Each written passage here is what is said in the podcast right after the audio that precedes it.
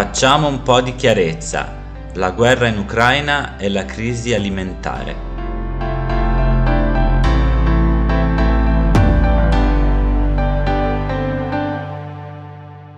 Gli effetti economici della guerra in Ucraina sono evidenti dappertutto, ma sono particolarmente tragici nei paesi poveri, soprattutto in quelli africani.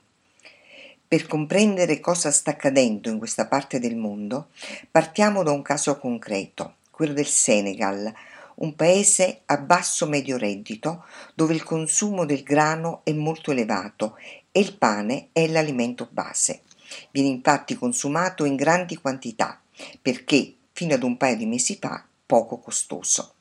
Rappresenta la base della colazione e della cena dei senegalesi e, per le famiglie che non possono permettersi il riso, è spesso l'unica alternativa disponibile.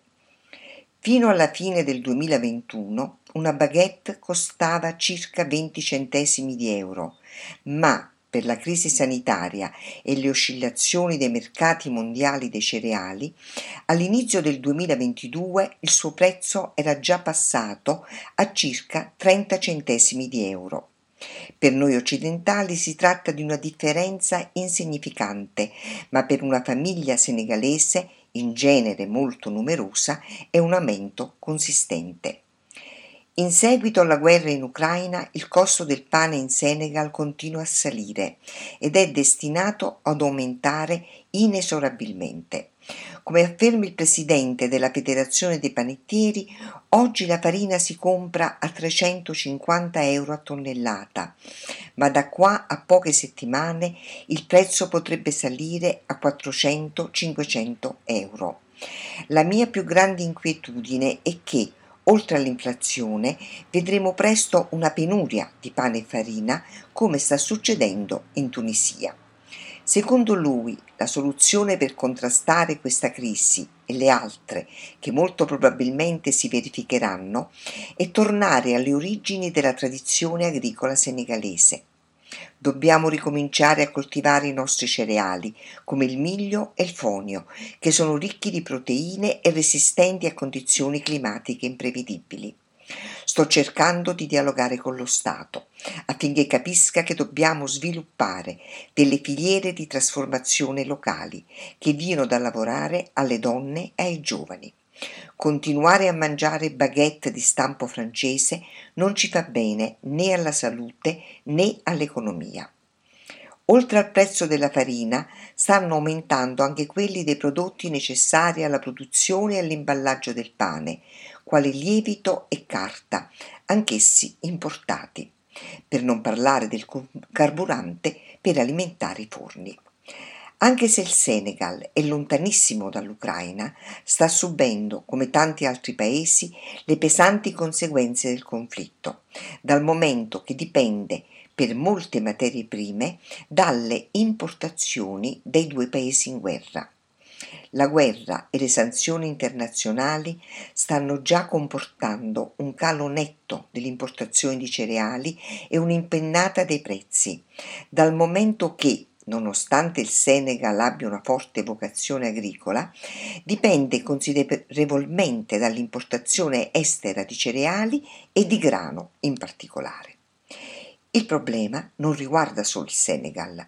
L'economia di tutta la regione sahariana, già duramente colpita dal cambiamento climatico, dalle tante guerre civili, dalle conseguenze della pandemia di covid diciannove, rischia di essere gravemente indebolita.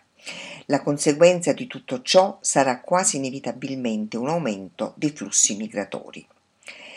Ma secondo il Programma Alimentare Mondiale, la guerra avrà gravi conseguenze per la sicurezza alimentare in tutto il mondo, dal momento che sia la Russia che l'Ucraina hanno un peso determinante nei mercati alimentari globali. Sono infatti tra i primi cinque esportatori di grano e la Russia uno preminente nel commercio globale dell'energia. Si calcola che circa tredici virgola cinque milioni di tonnellate di grano sono attualmente stoccati e non vendibili nei due paesi.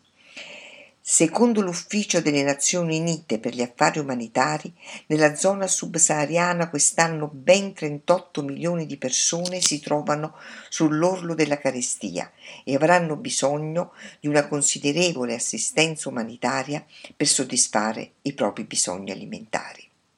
Per questo motivo il Programma Alimentare Mondiale, Agenzia delle Nazioni Unite, qualche giorno fa ha lanciato un appello perché vengano riaperti, riaperti i porti della zona di Odessa, affinché i prodotti agricoli possano essere esportati nel resto del mondo prima che si arrivi a una crisi alimentare globale fuori controllo.